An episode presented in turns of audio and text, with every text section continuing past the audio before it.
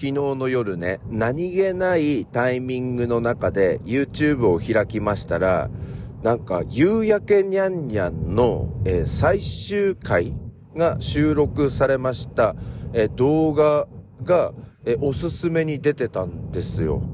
で、それクリックしまして、私、あの、まあ、飛ばしながらですけれども、最初から最後まで見てしまいましたね。えっ、ー、と、ちょっと若い方はわからないと思うんですよね。40代、50代、60代ぐらいまでの方は多分わかると思うんですけど、夕焼けにゃんにゃんっていう、まあ、番組がや、あの、放送されてたんですよ。生放送の番組。しかも月曜日から金曜日の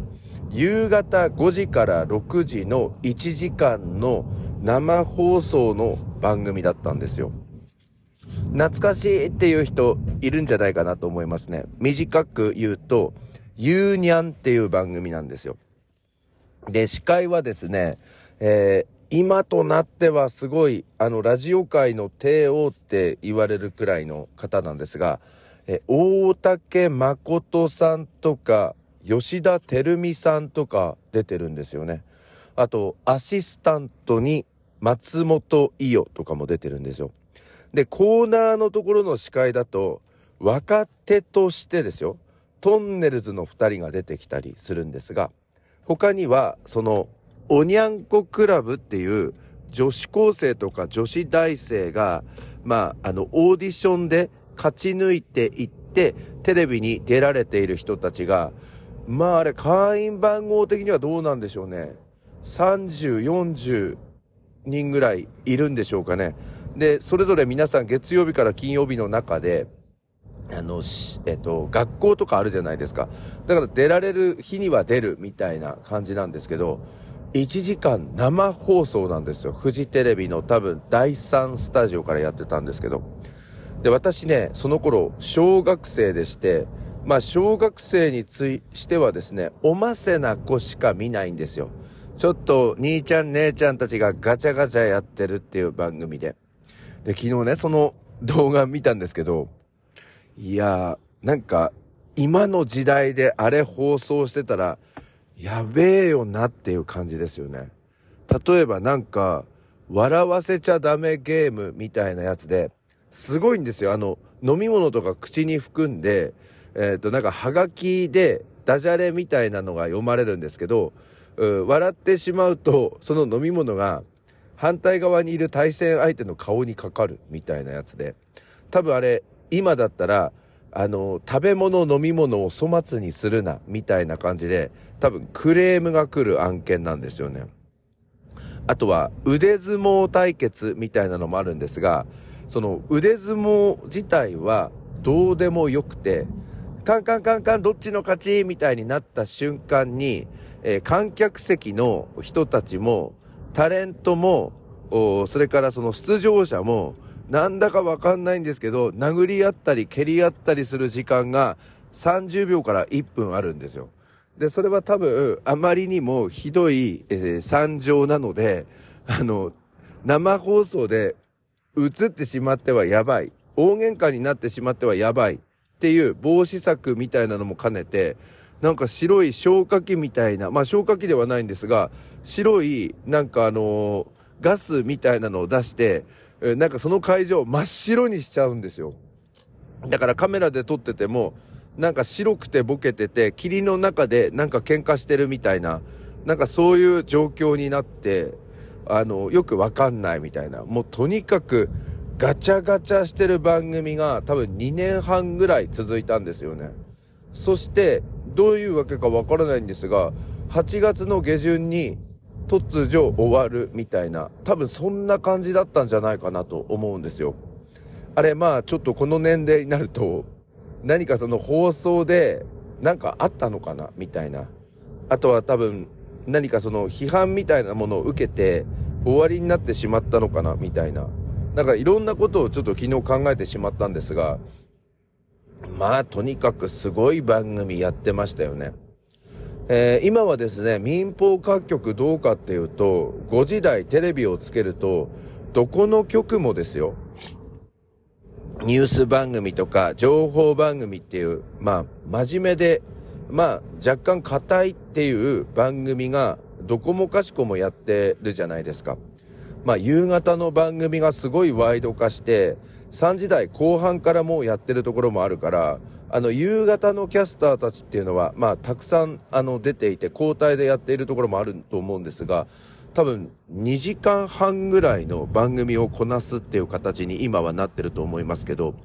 当時は、その生放送の技術とか情報収集力っていうのも、まあ今のインターネット時代とは違いますから、まあ限られていたっていうことで、多分1時間の生放送のニュース番組っていうのが、まあ結構すごい長い時間やってるっていう感じだったと思うんですよね。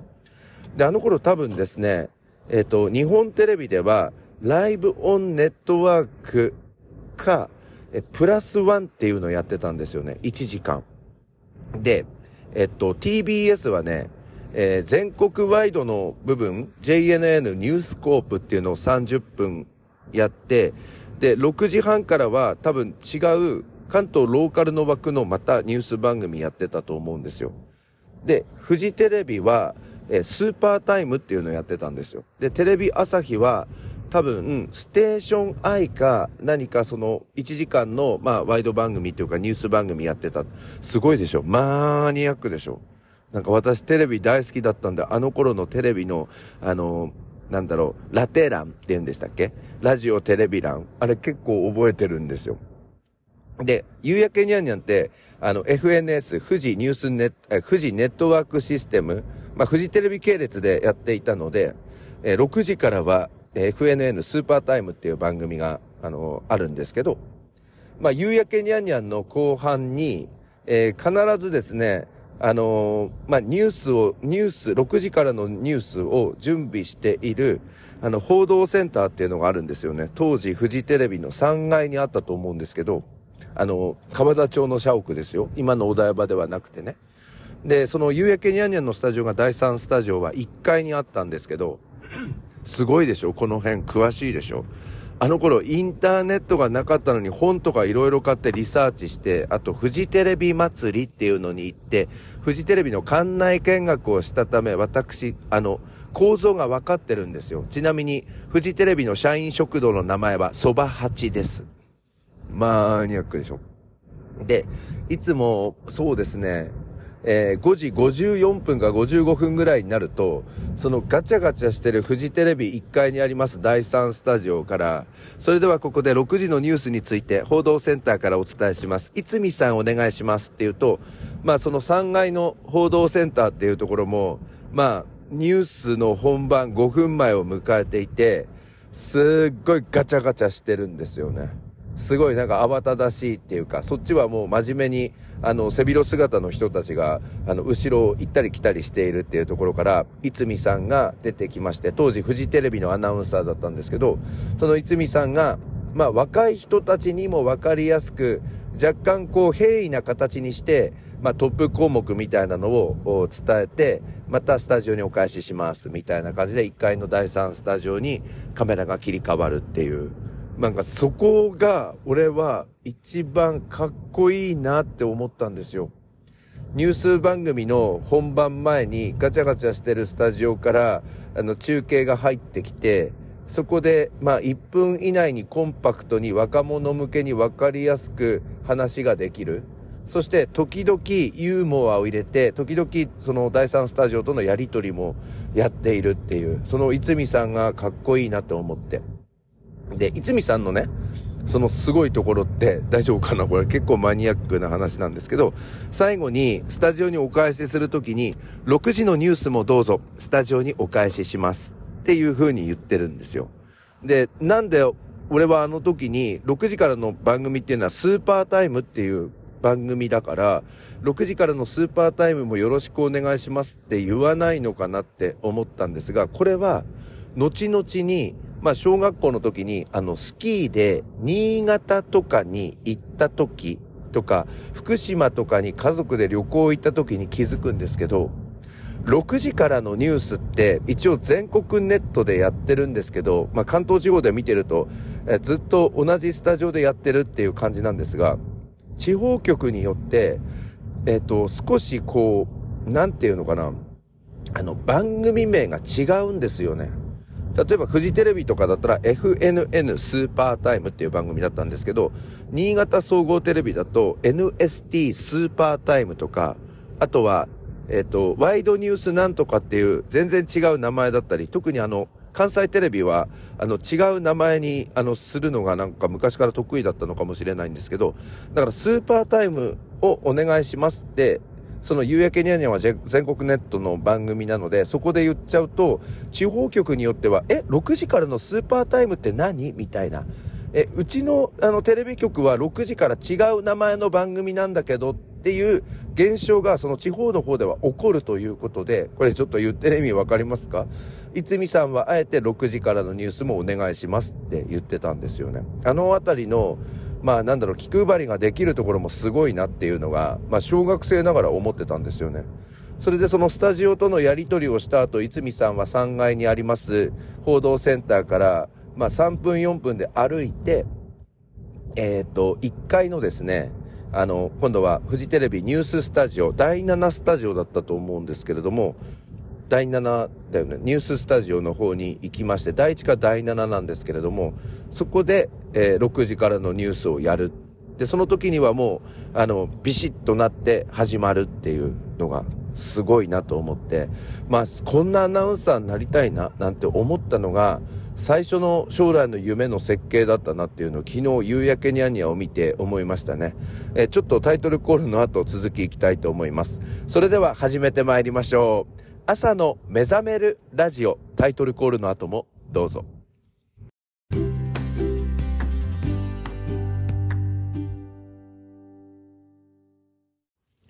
改めましておはようございます。朝の目覚めるラジオナビゲーターの101健です。メザラジは Spotify、Apple、Google のポッドキャストで配信しております。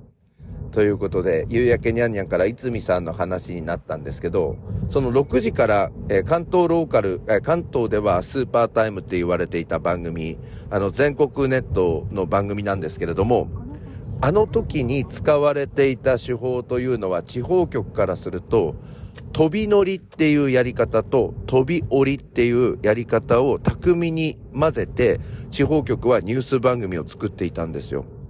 6時にスタートすると関東地方ではあの、スーパータイムって始まって、てでって、てでってってでって、こんばんは、いつみまさたかです。こんばんは、コーダシャーミンです。って言って始まるんですよ。で、ちょっと自分たちの、まあ、ちょっと話をした後に、それでは今日のニュースの主な項目です。ででん、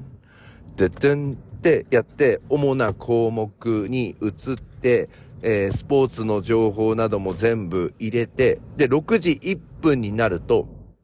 スタジオにまた戻ってくるんですが、全国の皆さん、こんばんは。っていう風になるんですね。つまり地方局は6時1分からフジテレビの番組を飛び乗る形で切り替えるんですよ。つまり6時から6時1分までの1分間は地方局での挨拶とか地方局でのタイトルとか提供とかを出した上でそれでは東京からニュースをお伝えしますっていう風に言うと6時1分にフジテレビの、えっ、と映像に切り替えるとフジテレビの方では全国の皆さんこんばんはっていう風に始まって、ニュースの1項目目から始まるっていう感じなんですよ。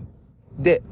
大体そのフジテレビのスーパータイムは6時16分か6時17分になると全国のニュースが終わるんですね。で、全国のニュースが終わった後は、えっ、ー、と、地方局が今度飛び降りって言って、地方局の自主制作の、えー、番組の映像に切り替えるんですよ。